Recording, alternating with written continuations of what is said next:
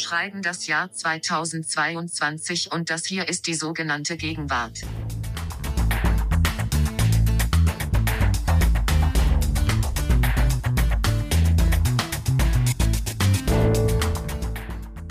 Liebe Lauschende unseres Podcasts, ich begrüße alle an den Endgeräten zur neuen Folge von die sogenannte Gegenwart. Mein Name ist Ijoma Mangold und Corona-bedingt, eine Formulierung, die wir seit längerem nicht mehr gehört haben, aber heute darf sie mal wieder in Anschlag gebracht werden. Corona-bedingt äh, unterhalte ich mich heute nicht mit meiner Kollegin Nina Power, sondern obwohl wir schon in der letzten Folge das Duo waren mit Lars Weißbrot. Ich grüße dich, Lars. Hallo Ijoma und äh, ich äh, freue mich einspringen zu äh, dürfen und ich finde es interessant, dass du schon in der Ankündigung ein bisschen einen Teilaspekt, einen wichtigen Teilaspekt des heutigen Themas des, ich verrate es schon mal, Buches äh, anklingen lässt hassen, ha an, anklingen Hass, lassen, lassen. hast. Gut, dass ich einen Podcast mache bei meinen äh, Sprechfähigkeiten. Und zwar hast du ja versucht, genderneutral ähm, die Folge anzukündigen. Und das spielt eine große Rolle beim Blutbuch, dem, das kann man, glaube ich, wirklich mal sagen, aktuellen, wie heißt es dann immer, Buch der Stunde, Gewinner des Buchpreises gerade. Was wollen wir noch vorher dazu sagen, für die Leute, die noch gar nichts davon gehört haben? Vielleicht nur dieses, wer das Buch gelesen hat, wird sprachlich keine Fehler mehr machen. Man lernt sehr vieles, nicht nur, wie man Podcasts richtig anmoderiert, ähm, denn dieses Buch ist wirklich auf der Höhe der Zeit und deswegen ein würdiger Gegenstand für einen Gegenwartspodcast, weil dieses Buch selbst sehr, sehr zeitgenössisch ist. Vielleicht sprichst du, bevor wir zum Gegenwartscheck kommen, noch einmal kurz für mich den Namen der Person, der eben non-binären Person, die dieses Buch geschrieben hat, aus. Denn ich habe heute noch ein anderes Sprachproblem, weil mein Französisch so wahnsinnig schlecht ist, traue ich mich nicht immer, diesen Namen zu sagen, der ja noch wichtiger ist, wenn man Schwierigkeiten hat, das richtige Pronomen zu finden. Dann müsste man ja auf den Namen zurückgreifen. Aber den finde ich auch schwierig. Ja, Sag ist ein bitte einmal. extravaganter Name und völlig richtig, weil die herkömmlichen Pronomina hier keine Verwendung mehr finden, äh, wird dieser Name umso öfter ausgesprochen. Äh, eben Pronomina, nee, dann das äh, Nomen selber. Äh, ich habe dieses Problem gar nicht, weil ich nämlich gar kein Französisch kann und dann hat man auch keine Skrupel, falsches Französisch auszusprechen. Ich habe mir gar nicht groß den Kopf zerbrochen. Ich fand es logisch. Man sagt Kim de l'Horizon, was immer. Kim de l'Horizon hat de klingt schön. Es hat einen sehr schönen Sehr schön, einen Klang. Roman geschrieben namens Blutbuch, über den gerade viel gesprochen wird, der den Buchpreis gewonnen hat. Und wir werden gleich auch darüber sprechen. Erst der Gegenwartscheck aber. Erst der Gegenwartscheck. Soll ich mal loslegen? Ja, bitte, leg du los. Mein erster Gegenwartscheck ist, dass man versucht, Wörter zu verwenden, die das Gegenüber irritieren und es dann aber einbettet, indem man erklärt, dass man es aus einer sehr aufgeklärten Position heraus tut. Und das ist mir jetzt nicht sehr oft, aber immerhin äh, ausreichend oft, um darin einen Trend zu erkennen, passiert. Zum Beispiel, dass mir eine Frau sagte, ja, ja, und da in Frankfurt im Bahnhofsviertel, da sind ja irre viele Aslaks. Also jetzt Aslaks im empowernden Sinne. Und dieses im empowernden Sinne fand ich toll. Ich fand es natürlich überhaupt schon mal toll. Aslak, ähm, die einen werden es kennen, weil an sich gibt es den Begriff, ich glaube, durch Haftbefehl wohl eingeführt, schon seit einem halben Jahrzehnt. Asoziale Kanacken. Und dann aber aus der Sorge heraus missverstanden zu werden. Man will einerseits cool sein und diesen Haftbefehlbegriff im Mund führen, aber hat natürlich doch auch etwas Sorge, missverstanden zu werden, ähm, dass das vielleicht abwertend gemeint sein könnte. Und dann sagt man Aslak, also im empowernden Sinne. Ich will einmal ein bisschen, bisschen ähm, picky gerade nur sagen, weil du hast, glaube ich, gesagt, gibt es seit einem halben, halben Jahrzehnt, ich habe gerade noch mal gegoogelt, Aslak Stereotyp von Haftbefehl ist vor zehn Jahren, nee, vor zwölf Oh. Jahren schon er erschienen. Also die Gegenwart äh, voltiert, äh, dreht sich auch immer schneller weiter, ja. Äh, ähm, also grundsätzlich hast du natürlich völlig recht. Die Leute wollen solche Wörter benutzen, müssen dann aber mal dazu sagen, dass sie es in einem aufgeklärten Sinne benutzen. Jetzt habe ich nur wiederholt, was du gesagt hast. Ich finde das lustig mit dem empowernd. Es ist empowernd gemeint. Mir fehlt noch irgendwie so eine kleine. Hast, Ja. du noch, hast du noch ein zweites Beispiel, was dir so aufgefallen ist? Weil sonst ist es für mich, es geht so unter im Hintergrundrauschen Ja. unserer Gegenwart. Ja, äh, Den- du, ich, ich verstehe dein Gefühl völlig. Das ist, wie wenn man in ein äh, sehr gutes Restaurant geht und da hat der Koch mit sehr guten Zutaten eigentlich ein interessantes, durchaus bedenkenswertes Gericht kreiert, aber irgendwie fehlt eine Spannung. Und dann sagt man, ah, bei aller Liebe, aber ich glaube, diesem Gericht kann ich die volle Punktzahl meiner Begeisterung nicht zollen. Und so hast du jetzt reagiert und irgendwie leuchtet es mir jetzt auch ein. Ja, ja.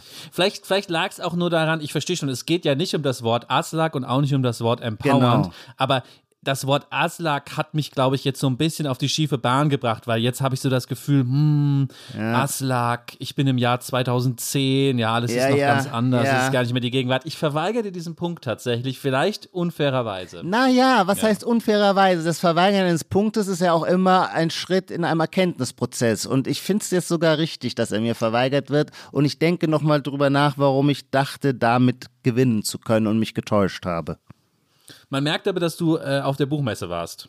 Ja, Weil das weil Frankfurter natürlich das Frankfurter so. Bahnhofsviertel schon sehr, sehr aufregend ist. Das muss man sagen. Ähm, das hat keine andere äh, Großstadt, ob im Guten oder im Schlechten. Wir wollen es nicht werten, aber diese Form von Aslak-Kultur, aber auch übrigens von schwarzer Community, die ganz interessant dann oft ähm, in so Kaschemmen kommen, aber mit eleganten Krawatten und Weste und Sakko und dann äh, setzen sie sich hinter den Spielautomaten. Ähm, das ist eine sehr schillernde äh, Kultur, die ich aus Berlin so, so nicht kenne. Also es ist auch tougher und rougher in Frankfurt. Übrigens natürlich auch die Menge an halben Drogentoten äh, in jedem U-Bahn-Schacht, worauf ich mir gar nicht so einen klaren reinmachen kann, warum sich das in Frankfurt so konzentriert. Also nein, Frankfurt ist schon was Eigenes. Ich mache einfach mal weiter mit meinem Vorschlag. Und jetzt frage ich dich mal ein bisschen, weil ich mir so un unsicher bin, frage ich dich mal ein bisschen wie an Weihnachten, wenn man manchmal fragt, zuerst das kleine, kleine Geschenk oder zuerst das große. Wie herum ist es, ist es besser? Ich habe nämlich was, eine ganz spezial, Spezialbeobachtung und eine, ja, äh, sehr große Beobachtung.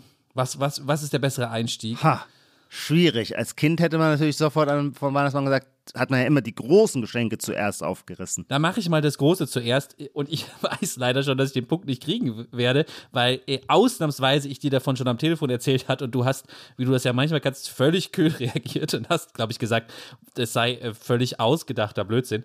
Aber ich möchte hier noch einmal Halloween als Gegenwartsphänomen vorstellen. Mir ist klar, dass die Etablierung von Halloween in Deutschland jetzt auch schon sehr viele Jahre auf dem Buckel hat. Man muss aber dazu sagen, äh, es wird Mehr als Haftbefehls Aslak. Mehr als Haftbefehlsaslak. Es wird aber immer mehr. Also es ist eine Bewegung, die noch nicht ihren Zenit überschritten hat. Es gibt auf. Twitter immer dann die schöne Beobachtung, dass im Prenzlauer Berg sozusagen als dem bürgerlichen Milieu, was ganz weit vorne ist, eigentlich zwei Feiertage dominant geworden sind. Ähm, Einschulung, was ja riesig gefeiert wird heute, und Halloween. Das sind die beiden Kinderfeste, die jetzt fast bald Weihnachten überrunden werden. Und ich will eigentlich das vor allem deswegen sagen, weil ich es so begrüße. In dem Fall verbinde ich das mit einer starken Wertung. Ich bin wirklich echter Halloween-Fan. Ich möchte fast sagen, Halloween macht mir jedes Mal Hoffnung jedes Jahr, wenn ich daran denke. Und es gibt einen ganz tollen Text, und jetzt weite ich es in die ganz große Gegenwart, eigentlich in die moderne. Ja. Es gibt einen ganz tollen Text im amerikanischen äh, marxistischen Magazin Jacobine, äh, vor ein paar Jahren erschienen, wo jemand sich Gedanken darüber gemacht hat, über die, ähm, sagen wir mal, Ontologie der Feiertage und was Weihnachten bedeutet, was Halloween bedeutet, auch im Abgleich zueinander. Und da wird so schön beschrieben, dass Halloween das eigentliche Fest ist, was in die, in die säkularisierte Moderne reinpasst. Mehr als alle anderen, weil es, und das hat mich so überzeugt, das nimmt, was uns einst Angst gemacht hat. Das Grauen, das äh, übernatürliche, aber auch das natürliche Grauen, was uns Angst gemacht hat. Und wir feiern jetzt lustig und gut gelaunt, dass wir es überwunden haben und damit spielen können. Und daran, jedes, jedes Jahr vor Halloween denke ich daran und mir fällt wieder auf, was für ein schöner Gedanke das ist und was für ein, ja, gegenwärtiger Gedanke im doppelten Sinne das für mich ist. War das jetzt das große oder das kleine Geschenk? Das wird das Große. Es geht, So. um, es geht um die Moderne, es geht um unsere Ängste, es geht um, um alles. Puh. Lars, ich glaube, du überforderst mich. Erstens mal erkenne ich darin jetzt nicht so richtig, was das eigentliche Gegenwartsphänomen sein soll. Hin, hingegen hast du mir halt eine großflächige Kulturtheorie wie so ein Knochen vor die Füße geworfen. Und jetzt kann ich mir überlegen, ob ich auch anfange daran zu knabbern. Und dann würde ich zuerst einmal fragen, warum soll denn das Grauen und der Schrecken und die Angst der Erbteil einer überkommenen kulturellen Vergangenheit sein, deren Überwindung wir dann spielerisch an Halloween feiern.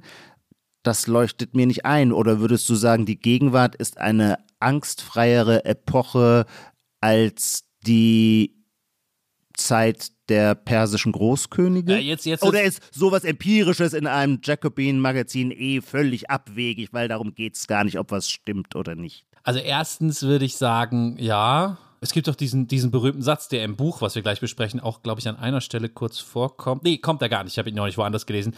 The aim of the revolution is the abolition of fear. Und wenn man, ich weiß gar nicht mehr, von wem das ist, aber wenn man sozusagen die Geschichte als so eine Aneinanderreihung von Revolutionen, die grundsätzlich irgendwie vielleicht in eine richtige Richtung gegangen sind, manchmal sieht, dann ist die, hat die Angst abgenommen. Das finde ich schon plausibel. Aber es gibt auch umgekehrte Kulturtheorien, die sagen, äh, heute seien wir äh, transzendental obdachlos, wenn wir früher noch in einem metaphysisch ausgestalteten Kosmos geborgen und insofern angstfrei und wohl aufgehoben in Gottes Händen ruhten. Ja, aber gut, aber das würden ja jetzt marxistische Autoren von Jacobine einfach dann mal bestreiten, aus vielleicht sehr guten Gründen. Ich will aber noch, ich will den zweiten Aspekt mhm. nochmal betonen. Also ich will es jetzt nicht nur so als, als meine Privat- oder angelesene, nach wiedergekaute Privatkultur, Geschichtsphilosophie wiedergeben, sondern ich, mir geht es ja darum, dass jetzt 2022 wieder Halloween ein bisschen stärker wird, ein bisschen mehr Gewicht bekommt, mehr Kinder sich auf dieses Fest freuen, es eine größere Präsenz im öffentlichen Raum hat und dass ich das auch noch schön finde. So, das wäre ja mein Gegenwartsphänomen. Jetzt noch mehr 2022 als 2021. Und das, woran beobachtest du das? Vor allem nachdem das Fest überhaupt erst kommt, wenn ich mich nicht täusche. Ja, genau. Das, ich ich mache das jetzt sozusagen ins Fest rein. Du kannst im Vorfeld schon merken, dass es dieses Jahr mehr Halloween gibt als in den Jahren zuvor. Ich meine, das Marketing ist ja ein guter Indikator, ah, ja, okay. wie es das aufnimmt. Aber man merkt das natürlich an Halloween selbst, kannst du sozusagen messen. Woran? Vielleicht nicht unbedingt bei dir in, äh, in einem einsamen äh, Landhaus. Wie oft es an der Tür der klingelt. Stadt, wie oft es an der Tür klingelt. Ja, ja. ja. Und da frage ich mich immer, wie dann äh, deine Heidhausener oder äh, von dir schon erwähnten Prenzlauer, wie, das heißt ja dann immer Süßes oder Saures, aber Süßes dürfen diese Kinder ja eigentlich gar nicht mehr essen. Die dürfen ja nur so Radiesenschnitzen und sowas essen. Wie löst man dieses Problem? das ist ein Klischee, was nur in Kolumnen von Martenstein oder so existiert. Und äh, jeder, der wirklich Kinder hat, weiß, dass das sehr fern ist von jeder Realität. Ich musste heute eins meiner Kinder schon wieder wegzerren vom, so weißt du, vor dem ekligen Süßigkeitenautomaten in der U-Bahn. Da wohl, da, da. Aber da muss ich Martenstein verteidigen. Ich war mal bei einem sogenannten, wie nennt sich das, Mittagskonzert bei den Berliner Philharmonikern, sowas ganz unformell, beginnt irgendwie um 13.30 Uhr im, im, Foyer und da kommen oft äh, äh, Eltern mit ihren Kindern und neben mir saß auch eine Mutter mit ihrem Vierjährigen und bevor das, die Musik losging, sagte der Vierjährige zu ihr, Mami, kann ich was Süßes? Und sie, ja, ja, natürlich und holte so ihre Box heraus, öffnete sie und der Junge griff vergnügt nach so Paprikastreifen ähm, und da dachte ich mir so, meine Güte, das, äh, jetzt hat die Gehirnwäsche aber einen Grad der Vollkommenheit erreicht, der, der einem auch unheimlich sein kann. Ich liebe diese Geschichte, so wie du meine Döpfner-Geschichte liebst. Habe ich sie schon mal Hast erzählt? du sie im oh Podcast oh schon mal erzählt? mein Repertoire ähm, ist begrenzt. Entschuldigung, das, okay. Das, das, das verstehe ich total. Ich habe auch nur drei Geschichten. Aber wir machen jetzt den nächsten Gegenwartscheck. Okay, ich gebe dir den Punkt einfach, weil ich äh, mich wiederholt habe. Quasi. Ach stimmt, ach so, stimmt. Kriege ich eigentlich einen Punkt. Wir ja. sind völlig. Okay, ein Punkt, super. Werbung. Sie hören gerne Krimis? Dann sollten Sie den spektakulären Auftakt der neuen Reihe von Arne Dahl nicht verpassen. Auf den Spuren angeblicher Klimaaktivisten deckt Ermittlerin Eva Nümann skrupellose Anschläge auf und geht der Frage nach, wo ist die Grenze zwischen dem Kampf um ein berechtigtes Anliegen und Gewalt. Stummer Schrei heißt das Hörbuch, ist erschienen im Hörbuch Hamburg Verlag und wird gelesen von mir, Peter Lonzek. Viel Spaß. Eine nächste Beobachtung ist auch sehr, sehr klein, aber ich glaube wirklich sehr zutreffend. Die Karriere des Wortes zutiefst. Und zwar in Zusammenhang mit dem Wort rassistisch. Das ist ja vollkommen klar, wenn man versucht, gesellschaftliche Probleme ähm, dadurch anzugehen, dass man vor allem an Worten rumschraubt, dann stellt man natürlich irgendwann auch sehr schnell fest, dass diese Worte gar nicht mehr so richtig Gewicht haben. Also müssen sie verstärkt werden und verschärft werden. Und deswegen reicht es heute nicht mehr davon zu sprechen, dass eine Gesellschaft rassistisch sei, sondern man sagt immer, fast standardmäßig, das ist quasi der, die, die Norm, sagt man, eine zutiefst rassistische Gesellschaft. Ja, kriegst du sofort den Punkt, finde ich eine super Beobachtung, das an diesem Wort festzumachen. Also es gibt ja oft so Wortkopplungen, die sich ergeben. Mir ist das in den letzten zwei Jahren, jetzt sagt man es nicht mehr so oft, immer aufgefallen, dass Leute immer gesagt haben, es ist eine globale Pandemie, was super unsinnig ist, weil Pandemie ja. meint ja gerade, aber man musste irgendwas davor setzen, ja. um es zu betonen. Und in dem Sinne funktioniert, glaube ich, auch zutiefst rassistische. Ja. Ja. Wobei es natürlich eine bestimmte Art von Steigerung ist, nämlich dass es tief auch historisch, ja. das ist vielleicht auch das große Metathema gleich, wenn wir das Buch besprechen, ja, was die Vergangenheit mit uns macht. Es hat, es muss also Tiefe in die Wurzeln, ins Historische ja. hinein, ist ja. es zutiefst. Das andere, etwas weniger bildungssprachliche, dann eher so ein bisschen, ja, von den Normcore-Leuten benutzte Wort wäre massiv. Also mit einer massive, eine massive stimmt. Steigerung erlebt, ist eine massiv. Ja, massiv stimmt, ja. Nee, den Punkt kriegst du sofort, ja. Was ist denn das neue Jugendwort des Jahres? Das wurde gestern verkündet. Ich habe es noch nie gehört gehabt. Sm Smash. Smash, genau. Kanntest du das? Ja, ich kenne das Wort Smash. Ja, ich das ist ein englisches Wort. Aber ich habe jetzt keine Jugendlichen gehört, die. Und ich habe mich dann auch tatsächlich jetzt in dem Jugendwort-Debatte mich dieses Jahr nicht eingeschaltet. Kann ich leider nicht so sagen. Ja, ist auch ein langweiliges Thema. Ich habe aber was, was im weitesten Sinne Jugendliches als den sehr, sehr speziellen Vorschlag. Und zwar habe ich das gesehen bei einer Instagram, bei einer sehr coolen Instagram-Influencerin, die nicht so so, so Mode, cool, slick, Mainstream ist, sondern die irgendwie so sehr edgy aussieht und, und glaube ich auch so im weitesten Sinne irgendwie mit so Rap-Sachen zu tun hat. Ich habe jetzt leider gerade ihren Namen vergessen, aber ich will es nur ein bisschen einordnen, also sehr weit vorne. Und die machte folgendes. Sie wollte in einem Buch, was sie gerade las, einen bestimmten Absch abfotografieren und einen bestimmten Abschnitt davon markieren. Ja. ja? So, jetzt gibt es verschiedene Varianten, wie man das machen kann. Ja. Du könntest einfach nur das fotografieren, was manchmal ein bisschen schwierig ist. Du könntest das fotografieren und es ausschneiden. Du könntest das alles fotografieren und mit so einem virtuellen Stift drum kringeln machen. Aber sie machte was anderes. Sie machte das Foto vom Buch, nahm sich dann offensichtlich das Foto auf dem Handy, rief es auf, ja. Ja, wie man sagt, und machte dann ein Screenshot von dem Screen, wo das Foto ist, und benutzte dann das Menü zum Screenshot zuschneiden. Das iPhone-Menü, weil du kannst nicht nur einen Screenshot machen, du kannst den ja dann so, also ein Bild zuschneiden, das ja, so ver ja. verkleinern und so, ja. Ja. Und schob sozusagen die die Auswahl, ja, das, was nicht ergraut ist, dann im Screen, schob das zusammen auf das, was, ähm, was man lesen soll. Der Rest war so ein bisschen grau. Machte davon dann wieder einen Screenshot. Wow. Und den postet sie bei Instagram. So many layers. So many layers. Aber hast du ungefähr, weißt du ungefähr, was, was vonstatten gegangen ist? Kennst du das, wenn man so Es ist sehr schwer, es sich vorzustellen, aber ich habe das Bild auch gesehen. Deswegen äh, weiß ich, ja. wie der optische Eindruck zum Schluss ist.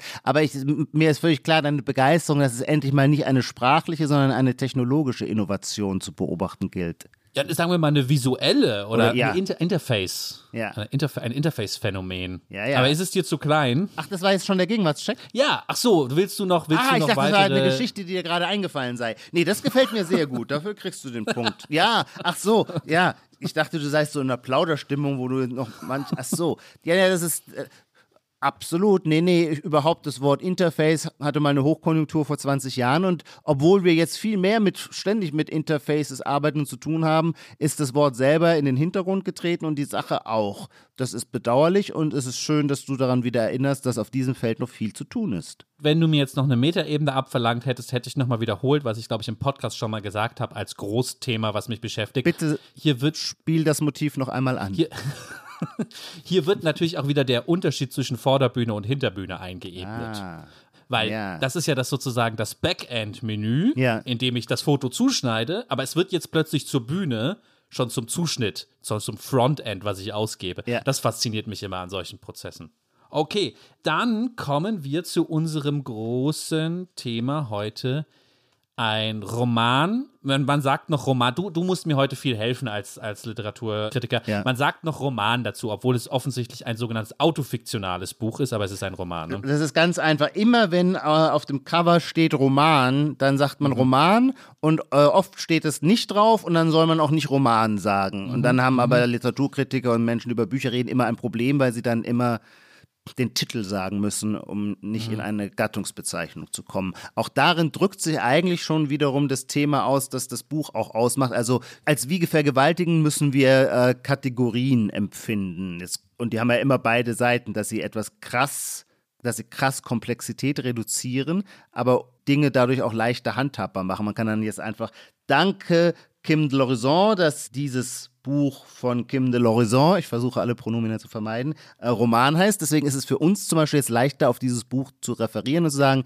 in diesem Roman hat die Erzählinstanz, wie man auch jetzt immer zu sagt, statt der Autor, weil der Autor wäre ja schon wieder männlich konnotiert. Und ich finde es auch so schön an diesen Lernprozessen, die man an sich selber beobachten kann, ähm, wie schnell man da so auch Übung gewinnt. Am Anfang ist es noch eine gewisse Herausforderung. Aus Versehen rutscht einem noch ein Personalpronomen durch. Ähm, und dann ist man aber eigentlich ganz schnell da drin und hat gewissermaßen das Synonymlexikon ausreichend zur Hand. Und die, die Erzählinstanz finde ich so toll, weil der Autor würde in vieler Menschen Ohren noch als eine eine männliche Persona vor den Augen aufscheinen lassen, hingegen die Erzählinstanz, obwohl grammatisch ja auch ein klares Geschlecht, also grammatisch keineswegs non-binär, sondern äh, äh, weiblich. Äh, ich glaube, wegen dieses ANZ als Endung, da hat man das Gefühl, da sind wir äh, äh, jenseits von, äh, von Geschlechtern und auch von grammatischen Geschlechtern. Deswegen sprechen sehr viele immer von der Erzählinstanz, wenn sie von dem Buch von Kim de l'Horizon sprechen. Vielleicht sagen wir zuerst, bevor wir jetzt zu diesem autofiktionalen Roman kommen, der so gegenwärtig ist, sagen wir zuerst, warum das Buch in aller Munde ist. Ähm, es gibt einen, also für Leute, die jetzt gar nichts mit Literatur zu tun haben, mache ich es mal sehr, sehr one-on-one. Es gibt einen sehr wichtigen Literaturpreis, den Deutschen Buchpreis. Der kürt jedes Jahr einen Roman, der in gewisser Weise dann zum Roman des Jahres gekürt wird. Ja, kann man natürlich drüber nachdenken. Der Anspruch ist der beste deutsche Roman des Jahres. Genau. Kann man jetzt drüber nachdenken, was das dann wirklich heißt und welche Kategorien das sind. Aber es ist ein sehr wichtiger Preis. Er wurde gerade verliehen. Er wird immer am Anfang der äh, Buchmesse, der Frankfurter Buchmesse verliehen. Und dieses Jahr hat äh, den Preis das Blutbuch bekommen von Kim de l'Horizon, was ich sage mal als Außenseiter ein bisschen eine Überraschung war, weil man, glaube ich, davor noch nicht so viel von der schriftstellerisch tätigen Person und dem Buch gehört hatte, ich zumindest noch nicht. Und die Verleihung selbst, die vielleicht sonst nicht so sehr medial weiterverarbeitet wird, ich erinnere mich zumindest nicht, viele Bilder von der Verleihung früher immer gesehen zu haben, war diesmal sehr präsent. Doch, denn, schon einmal, wenn man das sagen ja, darf. was war da passiert? äh, bin ja länger im Literaturbetrieb dabei, deswegen Ja, habe ich ja. ein historisches Tiefengedächtnis. Es gab auch sehr viel Aufmerksamkeit, als Uwe Tellkamp den Preis bekam, weil der so eine sächsische Winzermütze, das kann man sich so ein bisschen wie so ein Barett vorstellen, äh, trug. Und äh, dieses traditionelle Kleidungsstück hat äh, im Literaturbetrieb für so viel Aufregung ähm, und Irritation gesorgt, dass äh, eine Woche lang von nichts anderem die Rede war als von dieser äh, Winzermütze. Das müssen wahrlich andere Zeiten gewesen sein, als man über Uwe Tellkamps Winzermütze gesprochen hat. Diesmal ist was anderes passiert und zwar hat Kim de l'Horizon, äh, jetzt müssen wir vielleicht etwas zu dieser Person sagen, äh, eine nicht-binäre binäre Person, aber ich hoffe, ich formuliere das jetzt richtig, geboren. Ein, ein männliches Geschlecht wurde dieser Person bei der Geburt zugewiesen. Kim de l'Horizon betritt die Bühne, ist gewisserweise phänotypisch nicht komplett weiblich, ist aber zum Beispiel geschminkt, ähm, trägt teilweise weibliche Kleidung, betritt die Bühne und was macht Kim de l'Horizon? Er nimmt, äh, jetzt habe ich schon was, die Person nimmt den Preis an und widmet, und die Person Kim de l'Horizon widmet den Preis auch oder insbesondere den Frauen im Iran, die dort gerade ähm, gegen das Regime aufbegehren. Und im Anschluss an eine ähm, symbolische Solidaritätstechnik, die wir schon vorher gesehen haben, macht Kim de l'Horizon folgendes: Er rasiert sich die Haare ab. Allerdings, die Person rasiert sich die Haare ab. So, das ist die Szene, die dann zumindest in Deutschland im Kulturbetrieb überall zu sehen war. Ja, habe ich das ungefähr richtig erklärt? Ich habe mich jetzt leider mehrmals missprochen. Ach, ich habe alles falsch gesagt. Nö, okay. alles nicht, aber ich finde, äh, der, der Auftritt, äh, der für sehr viel Echo äh, sorgte, und das ist ja immer herrlich, wenn etwas Gesprächsstoff wird. Ich mag das, weil ich ja ein Freund von Klatsch und Tratsch bin. Der war nun doch noch viel umfangreicher und barocker, als du ihn äh, äh, jetzt gerade knapp zusammengefasst hast. Er geht, er hat ja wirklich einen tollen Stil und vermag seinen Stil auch wirklich mit Grandezza zu tragen, in so einer Mischung aus Selbstbewusstsein und Zartheit. Das gefällt mir immer sehr gut. Und dann macht er, und jetzt kommen wir nämlich in den Bereich, weshalb dann so viel drüber geredet wurde, weil man sich dann immer fragte, ist es nicht irgendwie ein bisschen zu dick aufgetragen? Zuerst, ich möchte jetzt nichts falsch sagen, zuerst weint er, dankt dann seiner Mutter auf Schweizerdeutsch, dass sie so aufgeblüht sei, was an einerseits ganz anrührend ist, aber dann auch im nächsten Moment denkt man sich so wieder, hm, ist es nicht merkwürdig in der Öffentlichkeit? Ist er jetzt die Instanz, die dieser Öffentlichkeit und seiner Mutter erzählt, dass sie aufgeblüht sei? Naja, mhm, interessant. Die Leute waren aber schon auch natürlich auch ergriffen, auch von seinen Tränen. Dann singt er, und zwar a cappella, was eine große Herausforderung ist und sehr leicht schiefgehen kann. Und das Interessante bei ihm, der die Bühne und die Öffentlichkeitswirkung sehr gut immer im Griff hat, ist, dass es auf keinen Fall einfach direkt ins Auge gegangen wäre. Es war kein peinliches Singen, was ganz leicht passieren kann. Ob es ein vollständig gelungenes war, darüber finde ich, könnte man dann noch nachdenken. Aber erstmal sah man auch darin, ich meine, es gehört einfach ungeheuer viel Persönlichkeitskraft dazu, a cappella zu singen. Namentlich an einem Ort, wo das Singen nicht erwartet wird, wo man also das Format, innerhalb dessen man etwas tut. Normalerweise gibt es immer ein Format oder ein Framing, ein Rahmen, jetzt ganz im äh, soziologischen Sinne, der das, was ich mache, stützt. Es ist für mich jetzt viel einfacher, so klug daherzureden, weil hier ein Mikrofon ist und weil ich weiß, da gibt es die äh, Podcast-Firma, die äh, sich das anhört und dann äh, zurechtschneidet. Ich weiß, ich tue das, was das Format verlangt und das macht es leichter, es zu tun. Wenn ich aber in, in einem Rahmen eines Formats, das was ganz anderes eigentlich begünstigt, wiederum was anderes tue, dann muss ich das alles aus mir holen. Die ganze, ich kann mich nicht auf das Korsett stützen, sondern muss es aus mir schaffen. Kurzum, es ist äh, ziemlich herausfordernd in so einer Situation zu singen. Und ich finde, er macht es gut. Mein geschmäcklerische Kritik, so werde ich, glaube ich, heute im Podcast öfter reden. Ich finde immer, er macht alles gut. Und dann gibt es bei mir aber immer auch eine geschmäcklerische Kritik. Dieses, und das wäre in dem Fall wieder, macht er es nicht vielleicht zu gut? Ist auch darin nicht dann doch wieder so eine Art der Formbeherrschung, die schon fast was Abgefucktes hat. Und dann kommt das, was du erzählt hast, ja, ähm, äh, er greift zu seinem äh, Rasierapparat und rasiert sich in Solidarität mit den Frauen des Irans die Haare. Wir wollen erstmal vielleicht noch nicht alles äh, werten, obwohl es immer so schwierig ist, aber ich, ich wollte nur den Auftritt versuchen als Ganzen. Das waren auch immerhin fast eine Viertelstunde, glaube ich, oder gut zehn Minuten, ähm, äh, die er dieses Publikum, das dann auch mit Standing Ovations äh, begeistert in Applaus ausbrach, weil das natürlich auch so toll ist. Standing Ovation muss ja so Darf, darf nicht inflationär verwendet werden. Und es ist sehr schwer, jemanden als Individuum Standing Ovations zu zollen, weil wer ist als Individuum denn schon so groß bedeutend, dass er Standing Ovations verdient hat, es sei denn Maria Callas bei ihrem letzten Auftritt oder so. Hingegen, wenn der Applaus einem gesellschaftlichen Phänomen, namentlich eines von Leid, Gewalt und Unterdrückung und Aufbegehren dagegen, dann sind wir ja in einer überindividuellen, dafür steht man schon auf. Und das ist in diesem Moment natürlich perfekt zusammengekommen. Standing Ovations für Kim de l'Horizon oder für die Frauen des Iran, schwer zu sagen, aber das war die Bühne. Jetzt, um, um das kurz anzumerken, hast du tatsächlich Kim de l'Horizon mehrmals misgendert. Ich glaube, wir oh. hoffen einfach auf Vergebung äh, dafür in dieser Podcast-Folge. Wir bemühen uns wirklich, äh, ähm, ich habe mir es eben auch passiert, wir bemühen uns wirklich jedes Mal, äh, das nicht zu tun. Ich würde aber jetzt, glaube ich, nicht deswegen die ganze Passage neu aufnehmen.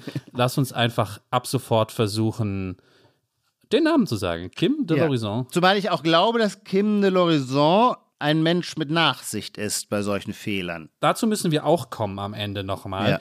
Aber erstmal vielleicht jetzt weg von Kim de l'Horizon, der schriftstellerisch ja. tätigen Person. Denn Kim de l'Horizon hat diesen Preis ja nicht bekommen, weil diese Person besonders gut darin ist, Preise anzunehmen nee. und auf Bühnen funktioniert, sondern für ja. einen autofiktionalen Roman. Völlig richtig. Und den haben wir gelesen. Und den haben wir gelesen. Und ich finde, sowas wie eine Preisverleihung sind auch einfach diskursive Ereignisse. Und ähm, äh, die Erzählinstanz Kim de Lorison kann wahnsinnig gut schreiben. Also ist der unbedingt das müssen wir das in, müssen wir sagen ja, ja in meisterhafter Weise äh, äh, fähig und dann finde ich es schon super so ein Buch auszuzeichnen mit dem deutschen Buchpreis weil einfach Herrgott, das sind doch die Themen, über die wir in den letzten zwei Jahren vor allem geredet haben. Wenn man sagt, das fing vor zehn Jahren an, dass fast alle Diskurse, Debatten und so weiter sich immer um identitätspolitische Themen konzentriert haben, dann würde ich sagen, fing, waren das am Anfang noch so Fragen der Hautfarbe, der Ethnizität oder der Migration, blub, blub, blub. Und dann hat sich, verlagert sich quasi das, das Magnetfeld oder das Zentrum äh, des Diskurses immer mehr hin zu Genderfragen, zu Fragen sexueller Orientierung und dann zu Fragen der Geschlechtsidentität. Und in den letzten zwei Jahren kann man sagen, hat die Frage der Geschlechtsidentität quasi den Rest der identitätspolitischen Debatten weggeräumt und sich ganz zentral positioniert. Man merkt es vor allem ja auch in diesen Auseinandersetzungen um die Harry Potter-Autorin äh, J.K heißt sie J.K. J.K. Rowling? Das ja, ja, ungefähr so. Ja, so kann man sagen. J.K. Rowling. Manchmal kommt an einem Name, der eigentlich super vertraut ist, dann plötzlich ganz hoch. Habe ich ihn jetzt falsch ausgesprochen? Ah ja, J.K. Rowling äh, zu, äh, zu, fassen. Und diese Frage, also was ist eine Frau und äh, gibt es, wie nennt man es, TERF? TERF ist die Abkürzung für Trans-Exclusive Radical Feminists. Danke, genau, genau. Und wenn ich jetzt sage, das ist quasi so zum Zentrum als Goldstandard identitätspolitischen Denkens geworden, dann finde ich es eben super, dass wir jetzt ein sehr gut geschriebenes Buch gewiss auf der absoluten Höhe dieser Diskurse haben, an dem wir all diese Fragen, mit denen wir so, über die wir sowieso immer streiten und diskutieren, quasi auch noch auf ästhetisch nach, wie sagt man, State of the Art äh, diskutieren können. Dafür finde ich, sind solche Preise da. Absolut. Ich, sorry, ich springe jetzt ein bisschen hin und her, weil ja. ich muss einmal was ergänzen zu dem gut geschrieben. Ja. Damit das so ein bisschen fühlbar ja, sehr wird. Gerne. Ja. Will ich einfach jetzt nur gerade zwei, drei Sachen, die ich unterstrichen habe, sozusagen, oder virtuell unterstrichen habe, hier vorlesen. Man merkt natürlich, dass Kim de l'Horizon wahnsinniges Talent hat, poetische Formulierungen zu finden, dicht oder dichterisch zu schreiben. Es wird einmal einfach nur ein Abend in der Vorstadt beschrieben äh, aus seiner Kindheit und da steht dann nur der Satz, der Tag rutscht in die Buchsbaumbüsche. Punkt. Ein zweiter kurzer Satz, auch glaube ich eine Beschreibung aus der Kindheit einer Vorstadt. Idylle will ich nicht sagen, weil das wird natürlich sofort hinterfragt, aber einer der, der Normalität der Vorstadt. Laternen fressen gelbe Stücke aus der Nacht wenn die, wenn die Sonne ja. schon unter hinter den Buchsbaumbüschen verschwunden ist. Also, nur damit, damit die Hörerinnen und Hörer sich was darunter vorstellen können, was hier gut geschrieben heißt. Also ein sehr gutes Gefühl für Sprache. Ich könnte, ich könnte solche Sätze nicht schreiben. Ich schreibe ja auch beruflich, aber da bin ich dann immer neidisch. Ja, das muss man dann, glaube ich, erstmal erstmal anerkennen. Okay, kleine Klammer auf. Erstmal, ich glaube, Lars, deine Ästhetik ist eine andere. Du würdest solche Sätze nicht nur nicht schreiben können, du würdest sie auch nicht schreiben wollen. Ich glaube nämlich in Wahrheit nicht, dass du jemand bist, der Bücher wahnsinnig gerne liest, in denen solche Sprache vorkommt. Klammer zu, aber dies ist ja auch nur ein Register von Kim de l'Horizon. Er. Ah, schon wieder, schon wieder! Ich habe schon wieder zu einem Er, er angesetzt, aber noch nicht ausgesprochen. Kim de l'Horizon ist nämlich je, je Mensch, sagt er, genau, das übernehme ich jetzt, ist je Mensch und ich weiß aber nicht, wie er jetzt fortsetzen würde. Je Mensch, der, die, das. Ja, da macht er manchmal, also statt jemand, der, macht er je Mensch, der, die mit so einem Sternchen drin oder so zum Beispiel. Okay. Kim de l'Horizon ist je Mensch, der die Sternchen drin sehr viele verschiedene Register zu ziehen vermag und damit auch bewusst spielt. Und das ist natürlich auch ein bisschen die Formidee. Da würde ich jetzt geschmäcklerisch auch sagen, die vielleicht etwas allzu glatt und routiniert durchgezogene Formidee, dass es in einer Gesellschaft, in der es für den Körper von Kim de l'Horizon keinen Raum gibt, dass in einer solchen Gesellschaft wir überhaupt auch erst zu einer Sprache finden müssen, die einen Raum eröffnet für solche Körper. Und diese Sprache wird eben durch ganz verschiedene Annäherungsversuche poetisch in diesem Roman erzeugt. Und da spielt ganz normales Hochdeutsch eine Rolle. Da spielt das eine Art Berners Schweizerdeutsch eine Rolle, das sehr artifiziell, kunstreich eingesetzt wird. Am prägnantesten äh, für uns Deutsch-Hochsprachler, also das Wort Meer, das führt Kim de l'Horizon zurück äh, auf die Zeit der napoleonischen äh, Besatzung, als das französische Meer für Mutter und Père für Vater in dieser Region eingeführt worden ist. Und deswegen nennt Kim de l'Horizon die Mutter und die Großmutter von Kim de l'Horizon, ich hab, wusste jetzt nicht, wie ich das anders grammatisch lösen kann, äh, Meer und Großmeer, oder Urgroßmeer oder Großpeer. Ähm, das ist so eine zweite der sprachlichen Ebenen. Dann gibt es in dem vor allem, ehrlich gesagt, die Teile, die ich äh, am liebsten gelesen habe, in den sehr stark in der Gegenwart verorteten Kapiteln. Da geht es wirklich um eine, ein, ein stark von Anglizismen äh, äh getränktes Deutsch, das sich jederzeit für den Gewinnerpreis im Gegenwartscheck prädestinieren könnte. Und dann gibt es regelrecht englisch geschriebene Briefe an die Großmeer. Also will sagen, diese Erzählinstanz konstruiert sich sehr viele verschiedene Tonlagen, um von seinem, ihrem Körper sprechen zu können. Ja, also man kann dem Buch auf jeden Fall eins nicht vorwerfen, was ja gern manchmal so vom, von uns Schlaubi Schlaumeier Feuilletonisten, sagen wir mal so einer Midbrow-Kulturprodukten vorgeworfen wird, dass sagt, ja, äh, die spielt gar nicht mit der Form, ja. da geht es nur um Inhalt, da geht es nicht um Sprache. Ja. Nein, nein, also hier geht, ja. hier geht es tatsächlich sehr um Sprache. Das Absolut. ist ein Vorwurf, den man auf keinen Fall hier machen kann, dem Buch. Ähm, vielleicht jetzt sind wir schon sehr weit im Podcast drin, aber ich glaube trotzdem an der Stelle noch mal eine kurze Pause, um ganz kurz nochmal, wir haben schon sehr viel angerissen, ein bisschen das Buch einfach nur vorzustellen, wie es ungefähr aussieht. Ja, wir haben schon sehr viel angerissen. Es gibt, es unter, unterteilt sich sehr klar in, ich würde fast sagen, vier Teile. Ich sage gleich, was die vier sind, ja, weil du denkst wahrscheinlich, was ist denn der vierte. Erstens, ganz wichtig, der erste Teil ist eine Beschreibung der Kindheit von naja, in Anführungszeichen Kim de l'Horizon. Es ist ein autofiktionaler Roman wie dem Genre üblich ist, nicht ganz genau zu sagen, ist es sozusagen wirklich autobiografisch oder inwiefern ist es fiktionalisiert. Und das ist der erste Teil. Der ist in dieser Sprache geschrieben, die ich eben zitiert habe, in der, ja. wie soll man sagen, in der, der eigentlichen Buchpreissprache, ja, die, die du, du kannst das besser beschreiben, für mich, die dann zurückreicht bis an das gelbe Nudel, Nudelnester. In der bei, Sprache, die alles verbindet, was du nicht magst, so kann man das mal sagen. Nee, das, das, das, das will ich gar nicht sagen. Ich will sagen, das ist sozusagen klassisches literarisches ja. äh, Romandeutsch. Ja, so. wo du eigentlich nach dann zehn kommt, Minuten eingeschlafen bist. Da müssen wir vielleicht gleich, also das müssen wir doch, müssen wir dann nochmal ins Detail gehen. Okay. Dann kommt ein zweiter Teil. Also er beschreibt die Kindheit. Ich sag mal, da tauchen natürlich schon Motive auf, die du genannt hast. Ganz wichtig sind die, die Mutter und noch viel wichtiger, und das ganze Buch ist verfasst als Brief insgesamt an die Großmutter, die ähm, Großmeer. Großmeer. Ähm, wir befinden uns in der Schweiz, in Bern. Kim de l'Horizon ist, glaube ich, 1992 geboren. Ich gehe mal davon aus, dass das auch ungefähr das Geburtstag dieser, dieser Person ist, die hier im Roman vorkommt, damit man sich das ungefähr vorstellen kann. Es ist eine keine Unterschichtsfamilie, aber eher eine sozial nicht so stark. Naja, die, die Mutter ist Friseurin. Ich weiß nicht, ob das dann schon Kleinbürgertum ist oder doch eher Working Class, ja. Und dann kommt ein zweiter Teil, der spielt in der Gegenwart, in der Kim de l'Horizon, in Anführungszeichen die fiktionalisierte Person Kim de l'Horizon, das Buch schreibt, da geht es sehr viel um die Sexualität von Kim de l'Horizon. Es werden sehr oft explizite Sexszenen beschrieben.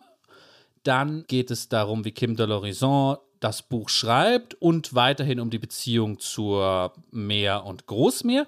In diesem mittleren Teil, wie du schon angedeutet hast, wird eine ganz andere Sprache benutzt, eine viel gegenwärtigere Sprache, die viele Anglizismen enthält, viel Gegenwartsvokabular. Es erinnert mich ein bisschen an die Sprache einer anderen non-binären Person, Hengame Yagubi Farah. Diese Person hat ja auch einen Roman geschrieben, über den du bei uns geschrieben hast, den du ganz gut fandest, wo, wo dir die Sprache auch gefallen hat. Ja ich bin eher komischerweise da so ein bisschen raus, auch vielleicht geschmäcklerisch. Ähm, das ist mir dann manchmal zu sehr so ein Pomo Academia Sound, wo dann. Wissen alle unsere Hörer, was gemeint ist, wenn du Pomo sagst? ja, so, so postmoderne Theorie. Es wird auch, es wird auch zitiert, Derrida und Franzosen und andere Sachen, trifft irgendwie auf so eine linke Gegenwartscoolness und das versucht in so Sprachbildern zusammenzufassen. Ich kann da auch noch mal was zitieren.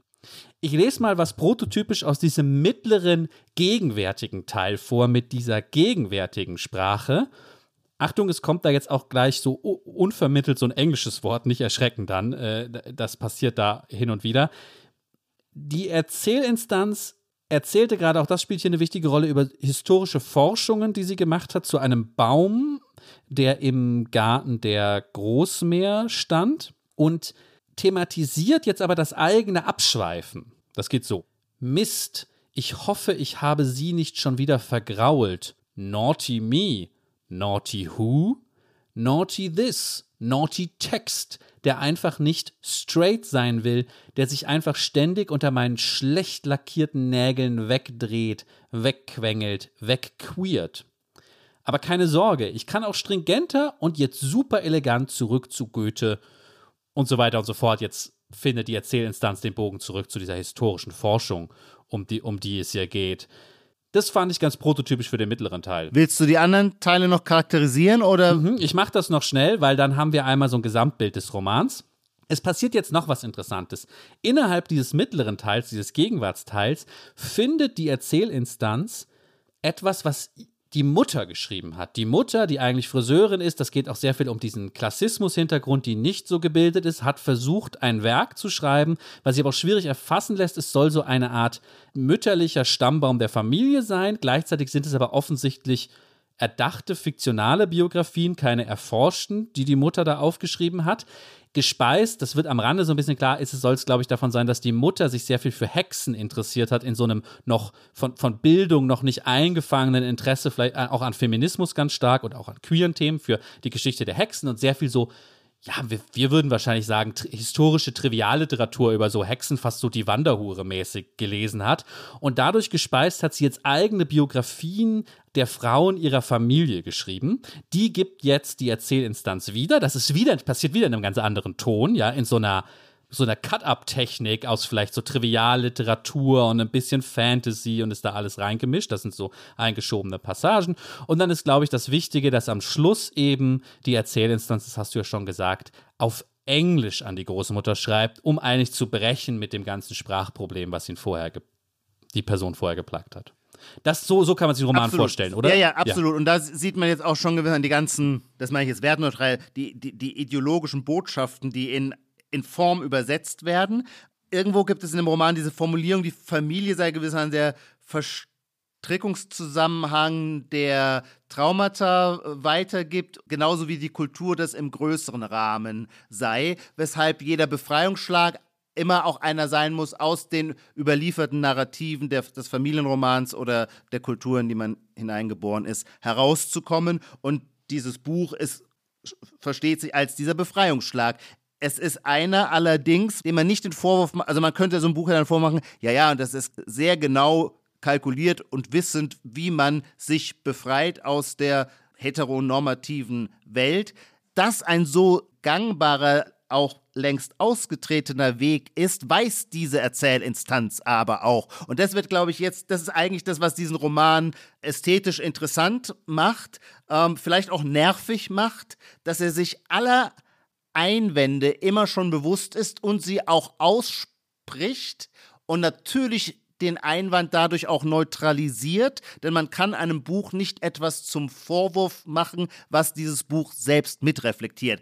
Sehr simpel gesagt zum Beispiel erscheint einem natürlich diese ganze Edginess im Vokabular auch eine Form des Distinktionsstrebens. Man setzt sich ab von äh, Holzfäller Leuten, die noch nicht über so elaborierte Begriffe verfügen. Allerdings ist Kim de l'Horizon dieser Einwand völlig bewusst und er greift ihn selber wiederum auf. Er spricht auch selber von den vielen Layers aus Ironie, in die man so gebettet sei und dass es natürlich ein Bedürfnis gäbe, daraus rauszubrechen. Selbst dieses Bedürfnis ist seinerseits aber schon wieder ein historisches. Er verknüpft es mit dem amerikanischen zu früh verstorbenen oder sich umgebracht habenden Schriftsteller David Foster Wallace. Infinite Jest ist sein berühmtester Roman ähm, und ähm, Kim Lorison nennt ihn als, äh, äh, ruft ihn an als Vertreter einer New Sincerity, ähm, der versuchte, Zitat, der Ironie der Postmoderne äh, zu entkommen. Das heißt, alle diese Layers sind vor, bedient Kim Lorison und bedenkt sie aber auch immer schon mit. Und darin liegt, ich würde sagen, beides. Eine Spielfreude, die mir gefällt, aber auch eine Form der Unangreifbarkeit, von der ich manchmal das Gefühl habe, vielleicht ist sie auch zu leicht erschrieben. Verstehst du diese Skepsis, die mich darin schon auch lenkt und leitet? Also Skepsis verstehe ich bei dem Buch total. Ich habe auch mehrere, in mehrerlei Hinsicht bin ich skeptisch, was das Buch angeht. Ich versuche aber mal gerade deinen Befund, dass sich das so abdichtet nach allen ja. Seiten hin, eher anzugreifen, weil ja. das stimmt für viele Aspekte, die du nennst. Also, was, was oft passiert, ist, dass die Erzählinstanz etwas aufgreift mit Ich weiß. Ja, mhm. genau. Ja, es gibt auch dann in, teilweise Fußnoten, auch das ja gehört zu dem Experimentieren mit verschiedenen Stimmt, Sachen. Genau so Sinne, ich weiß schon, das ist jetzt eine, ein alter postmoderner Trick, den ich hier anwende, aber das ist mir schon klar. Ja. Ja. Mhm. Was, was, das muss ich sagen, aber darum geht es ja im Roman nicht, ja, aber trotzdem die Erzählinstanz dann immer ein bisschen unsympathischer macht. Äh, ich mag das schon bei wissenschaftlichen, wissenschaftlichen Papern nicht, wenn Fußnoten immer anfangen mit, ich weiß schon, dass das alles so und so ist. Ja, ja, ja, ähm, ja. Aber gut, ist vielleicht auch mein persönliches, persönliches Problem. Interessanter finde ich, dass er in einer Hinsicht bezieht Kim de l'Horizon ja absolut Stellung und dichtet sich gar nicht gegen Kritik ab. Und das ist gerade die Kritik, die ich vorbringen würde, nämlich die Fokussierung auf das Vergangene. Das Buch bringt alle Gegenwartsdiskurse zusammen, gerade natürlich die großen Kla Class, Gender, Race, nicht so sehr nur in dem Sinne, dass Kim de l'Horizon hin und wieder reflektiert, dass er weiß, dass die Person weiß ist, seine Familie weiß ist, äh, bringt, bringt das sozusagen alles zusammen, aber der, es gibt einen gemeinsamen Fluchtpunkt und das ist immer das Vergangene. Entweder es geht um die Traumata oder die Erinnerungen von Meer und Großmeer. Oder es oder geht um Schmerz. die Geschichte. Das, aber da, und damit Schmerz. ist er voll in unserem äh, Gegenwartsdiskurs drin. Äh, das stärkste Wort oder die stärkste Haltung, die man heutzutage einfließen lassen kann, ist eine, ein Ausdruck von Schmerz, der ist dann immer über den Zweifel erhaben. Es ist auch interessant, man könnte, nicht, man könnte sogar sagen, es wird nicht nur auf Erinnerung fokussiert, sondern Erinnerung wird wiederum eng geführt. Einmal sagt, einmal sagt die Erzählinstanz ähm, Scham, also er macht so eine greift er auf Annie Ernaux auch zurück, sehr reflektiert, ja, ja. Ähm, macht so einen Unterschied zwischen Erinnern an Scham und Erinnern an Schmerz und was anders ist. Aber man hat dann plötzlich das Gefühl, ah, Erinnerung besteht aber hier natürlich auch nur aus den negativen Sachen mhm. meistens. Mhm. Das ist sozusagen auch darauf eng geführt. Aber ich will nur die verschiedenen Erinnerungsdimensionen ja. nochmal benennen. Es gibt diese historische Forschung zur Geschichte dieses Baums im Garten, so eine Archiv, Archivgeschichtsschreibung. Dann gibt es genau diese fiktionale Geschichtsschreibung, die die Mutter über die Familie der Geschichte macht. Und am Ende in diesem, in diesem letzten englischen Teil, der vielleicht wirklich die Metaebene ist, wo der Erzählinstanz am klarsten bekennt, da, da sagt die Erzählinstanz sogar, wo sie vorher was fiktionalisiert hat und wo nicht. Also wo man das vielleicht Layer 0 lesen kann. Da heißt es sogar, das sei die Aufgabe ihrer Generation vielleicht. Die Aufgabe ihrer Generation sei, also der um 1992 geborenen, sei, ähm, die Vergangenheit aufzuarbeiten und mit diesen, diese, diese Traumata jetzt nicht mehr weiterzugeben, endlich. So. Also das ist, das ja. ist der Fokus und das wird auch nicht mehr das ab, stimmt. das wird nicht mehr gegen Kritik immunisiert. Ja, das stimmt, da hast du völlig recht. Das ist gewissermaßen der, wie sagt man, der transzendentale Signifikat, das transzendentale Signifikat, also der Punkt, der seinerseits nicht nochmal in Frage gestellt wird, ist, dass die Vergangenheit, die Tradition, die Überlieferung, die Kultur als solches im Grunde faschistisch ist und abzulehnen ist. Das kann, wird dann auch mit Blick auf die Blutbuche und ihre wissenschaftliche Aufbereitung, auf die Gartenkunst, wie sie Goethe betrieben hat, also bis zu Goethe hin äh, äh, nachgewiesen oder ähm, dargestellt.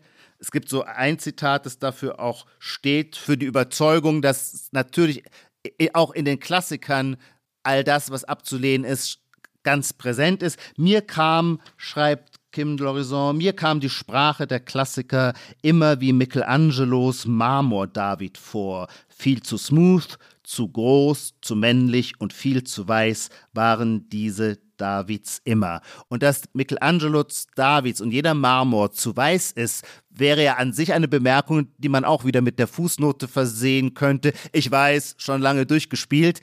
In dem Fall fehlt diese Fußnote. Trotzdem, Lars, ich äh, möchte nochmal auf deinen Einwand gegen meine Beobachtung der Unangreifbarkeit zurückkommen, weil ich schon glaube, dass sie das Buch doch gut charakterisiert. Und ich würde, ich habe mich vorhin nicht gut genug ausgedrückt, glaube ich. Und jetzt ging mir, weil du auf Annie Ernaux verwiesen hast, ging mir auf, wie ich mich klarer ausdrücken kann. Ich hoffe, mich klarer ausdrücken zu können, nämlich mit dem Begriff Intersektionalismus. Und jetzt würde ich einen kleinen historischen Exkurs machen.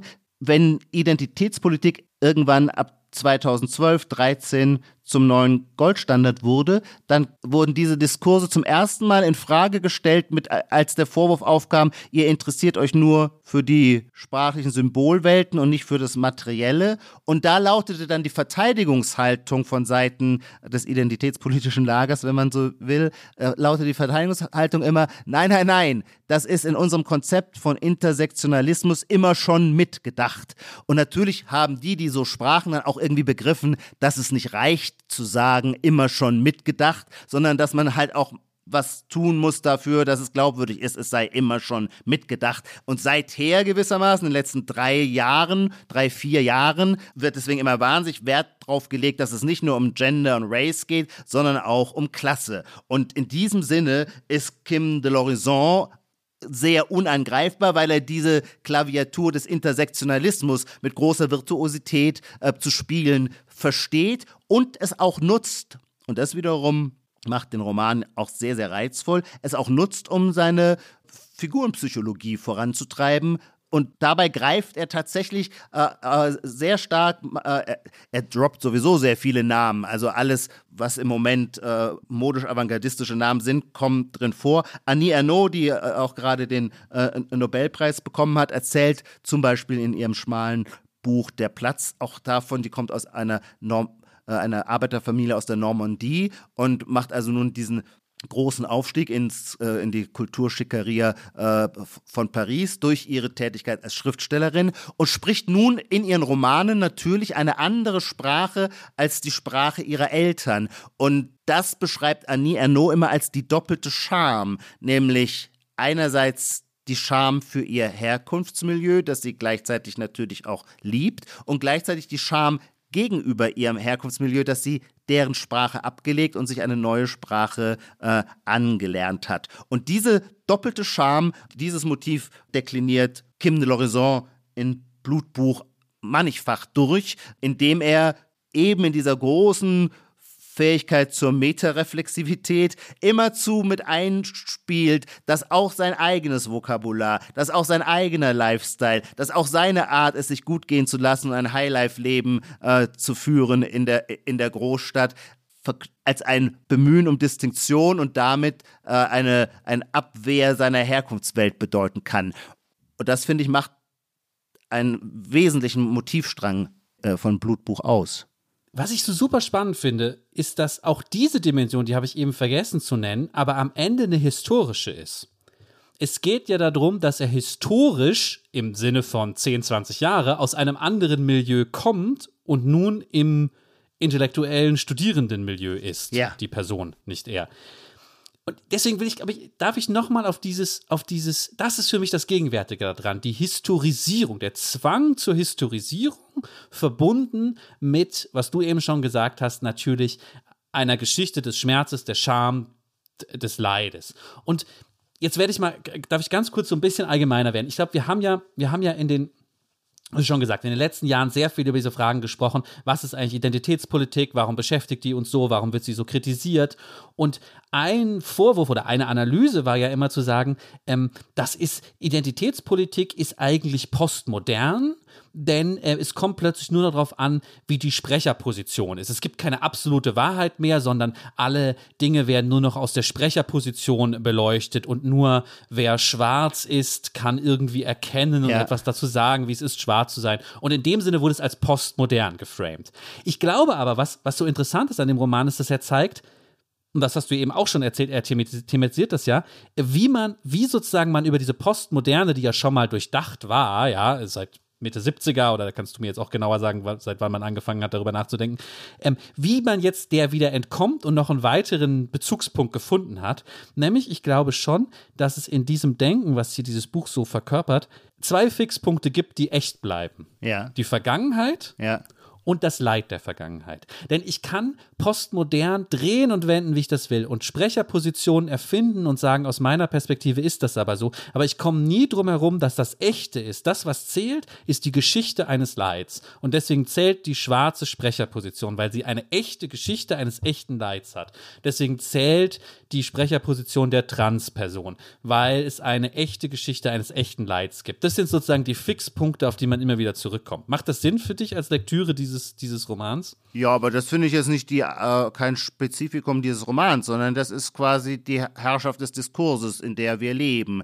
Diese, die Schmerzerfahrung aufgrund von Diskriminierung ist das nicht mehr zu hinterfragende. Das, was behauptet, akzeptiert wird. Aber als historische Dimension. Ich finde, das macht dieser Roman nochmal so klar. Weiß ich nicht, worin darin jetzt, verstehe ich nicht genau, was du sagen willst, als historische Dimension.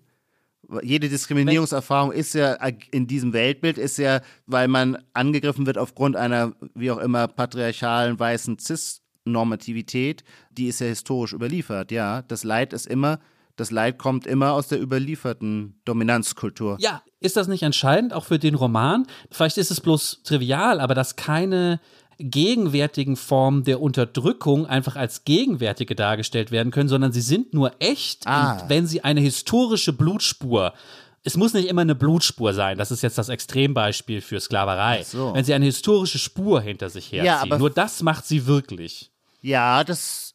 Ich, ich hab, weiß nicht genau, ob ich dich wirklich verstehe und ich weiß auch nicht genau, ob der Gedanke, der mir jetzt kommt, äh, wirklich hilfreich oder zutreffend ist. Aber könnte es nicht damit zusammenhängen, dass die Gegenwart, in der auch diese Romanfigur lebt und spielt und auch die Gegenwart, in der dieser Roman erscheint und in Frankfurt mit weiten Armen umarmt wird und mit Standing Ovations quittiert wird, dass in der Gegenwart die non-binäre Existenz eine ist, die mit bestimmten kulturellen Distinktionsvorteilen ausgestattet ist und deswegen in dem Sinne gar keine Leitrepräsentanz, es sei denn mit Blick auf die Vergangenheit. Also mit der Ja, mit Blick auf die Herkunftswelt, aus der auch Kim Lorison kommt und für die er sich im Annie Ernaux'schen Sinne dann fast schämt, sie hinter sich gelassen zu haben. Und wie hat er sie hinter sich gelassen?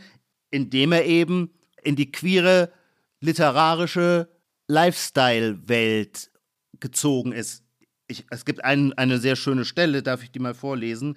Ähm, da äh, strickt er einen äh, pinkenen äh, Pulli für seine Großmutter in derselben Farbe, wie er selber einen trägt. Und das ist an sich auch ein sehr schönes Bild. Auch hier könnte man wieder sagen, das Meisterliche und aber auch das stark kanonisierte seiner Mittel, weil das Texte und Textweben, Text und Textur äh, ein dasselbe sind, ist ein sehr beliebtes Motiv, spätestens natürlich seit der Postmoderne. Und nun strickt Kim Lorison ihrer seiner Großmutter ein Pullover. Ich stricke und ich frage mich, ob ich dich verraten habe. Ob ich Menschen wie Wimmer, Wimmer ist jetzt so ein, jemand, auf den er sich bezieht, um über die Blutbuche etwas herauszufinden, ein, also ein wissenschaftlicher Diskurs, nicht viel näher stehe als dir. Ob ich in meiner Wohnung voller Bücher, ob ich mit meiner Körpersprache, mit meinen Kleidern, mit meiner Wortwahl, ob ich mit allen Dingen, mit denen ich mich ausdrücke, nicht nur meine Queerness ausdrücke, sondern auch meine Bildung, mein urbanes Dasein, ob ich damit nicht auch unbewusst ausdrücken möchte, dass ich mein Vorortdasein überwunden habe, aufgestiegen und keine Kleinstadtschwuchtel mehr bin. was du jetzt als Analyse nochmal angeboten hast, würde Kim de l'Horizon vermutlich nur in Teilen bestätigen. Ja. Kim de l'Horizon würde vermutlich sagen, natürlich erfährt, das Reflexivpronomen ist ein besonderes Problem, natürlich erfährt Kim de l'Horizon auch heute noch massenweise Diskriminierung. Erst gerade hat Kim de l'Horizon in der NZZ darüber geschrieben, Ja. ähm, wie der Person ähm, tatsächlich Gewalt zuteil wurde, äh, wie jemand auf der Straße Kim de l'Horizon geschlagen hat.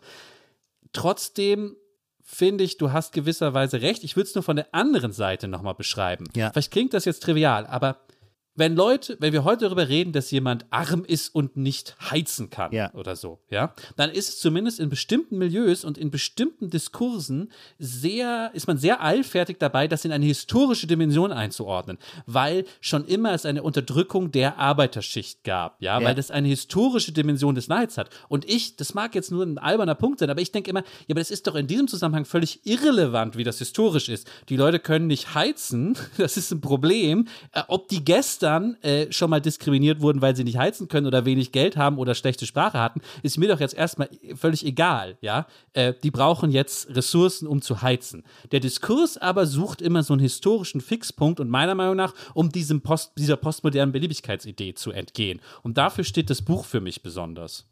Okay, ich weiß nicht, vielleicht habe ich es jetzt zu oft gesagt und es ist eigentlich jedem klar. Es ist jedenfalls interessant, diese Überlegung. Wir müssen, die Zeit fliegt von dann, aber es spricht nun auch für dieses Buch, dass wir es gar nicht schaffen, es in einer Stunde zu analysieren, weil es einem dann eben doch wirklich viele Layers mit auf den Weg gibt, äh, über die man sich Klarheit verschaffen muss. Äh, wir müssen schon auch noch einmal über den Begriff Non-Binarität reden. Ich habe nämlich den Verdacht, dass es eines dieser Wieselwörter ist, die jeder gerne gebraucht, ohne und sie als so selbstverständlich voraussetzt, dass man sich über ihre eigentliche Bedeutung und Einordnung gar nicht mehr klar Rechenschaft abgeben muss. Jedenfalls gibt es in diesem Buch auch eine Seite, die hochinteressant ist. Äh, äh, Kim Lorison setzt sich ausdrücklich von jeder, wie soll ich jetzt sagen, Homosexualität und die Verteidigung von Homosexualität ist selber ihrerseits für Kim de Lorison bereits Teil einer heteronormativen Ordnung, die es zu überwinden gilt. Und deswegen will diese Erzählinstanz sich auch auf keinen Fall als homosexuell betrachtet wissen. Ein völlig naiver, unaufgeklärter, außenstehender Leser könnte auf die Idee kommen, dass die zahlreichen Analsex-Szenen dieses Buches im rein physiologischen Sinn homosexuelle Sexualakte sind. Nein, auf keinen Fall Homosexualität, weil Homosexualität wird abgelehnt, weil diese ja die Binarität der Geschlechter zur Voraussetzung hat, um gewissermaßen nur mit seinesgleichen zu schlafen, braucht man ja erstmal eine solche Kategorienbildung. Und deswegen wird diese Binarität, wie sie der Homosexualität zugrunde gelegt ist, ausdrücklich explizit faschistoid lautet äh, das Wort, nicht faschistisch, aber äh, eine faschistoide Grundstruktur ähm, vorgeworfen, äh, aus der es sich zu befreien gilt. Und ähm, das finde ich doch eine interessante, weil doch auch ganz schön kühne Aussage, die man zumindest erstmal verdauen muss. Und wenn man über sie nachdenkt, das war mein Gefühl, aber äh, hilft mir gerne weiter, es sonst besser zu verstehen, dann kommt man an den Punkt, wo man, finde ich, über äh, Non-Binarität nachdenken muss, weil sich nämlich dann herausstellt, oder was heißt herausstellt?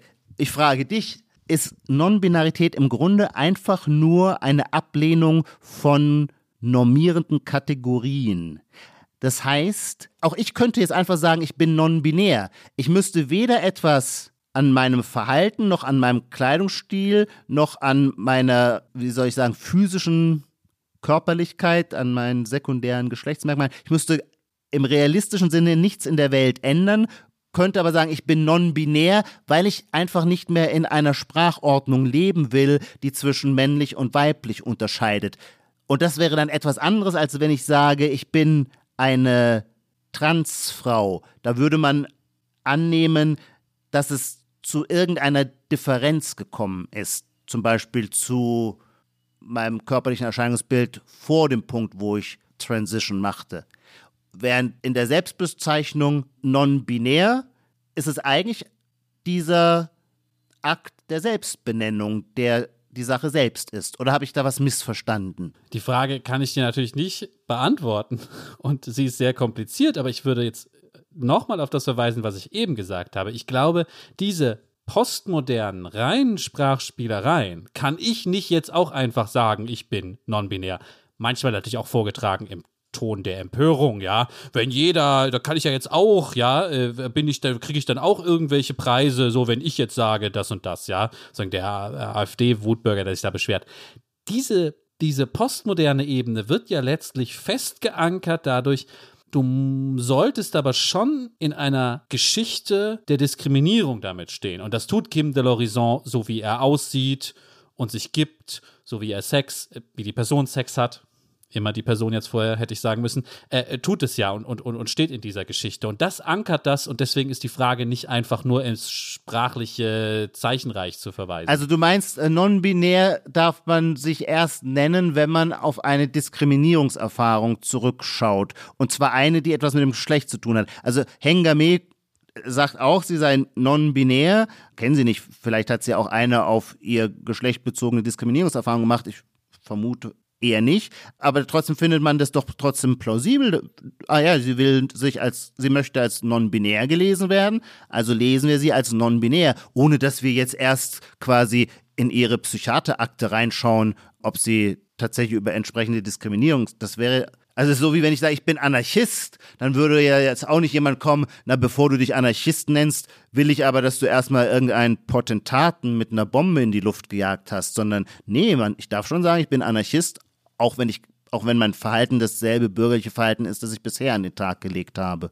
Ich verstehe mich als Anarchist. Ich möchte auch als Anarchist gelesen werden. Du hast jetzt gesagt, Hengame hätte keine geschlechtliche ähm, Diskriminierungserfahrung gemacht, aber du meinst ja über das hinausgehend, was ihr als jemand im weiblichen gelesenen Körper sowieso an Diskriminierungserfahrung genau. passiert. Genau. Du, ich bin wahrscheinlich der Schlechteste, die Frage zu beantworten, weil ich ja gar nicht zu, so sehr zu diesem Theorie oder gar aber nicht zu diesem Theorie du meine Frage gehöre. oder ist die versteh, als Frage, Frage dann ja. schon, weil du vorhin nein, so nein, sagtest, nein. du hast vorhin gesagt, ja, dann soll ich sagen, kann ja jeder kommen, sich non-binär, ja, okay, ich möchte es auch nicht äh, zu dem Lager gehören, das kommt man sich dann auch gleich so grob vor, die sagen, kann ja jeder kommen. Nee, ich will es nur verstehen. Und ich hatte schon gedacht, dass im Kern es darum geht, um eine Form der Vielfalt, der die Sprache, so wie sie überliefert ist, nicht gerecht wird.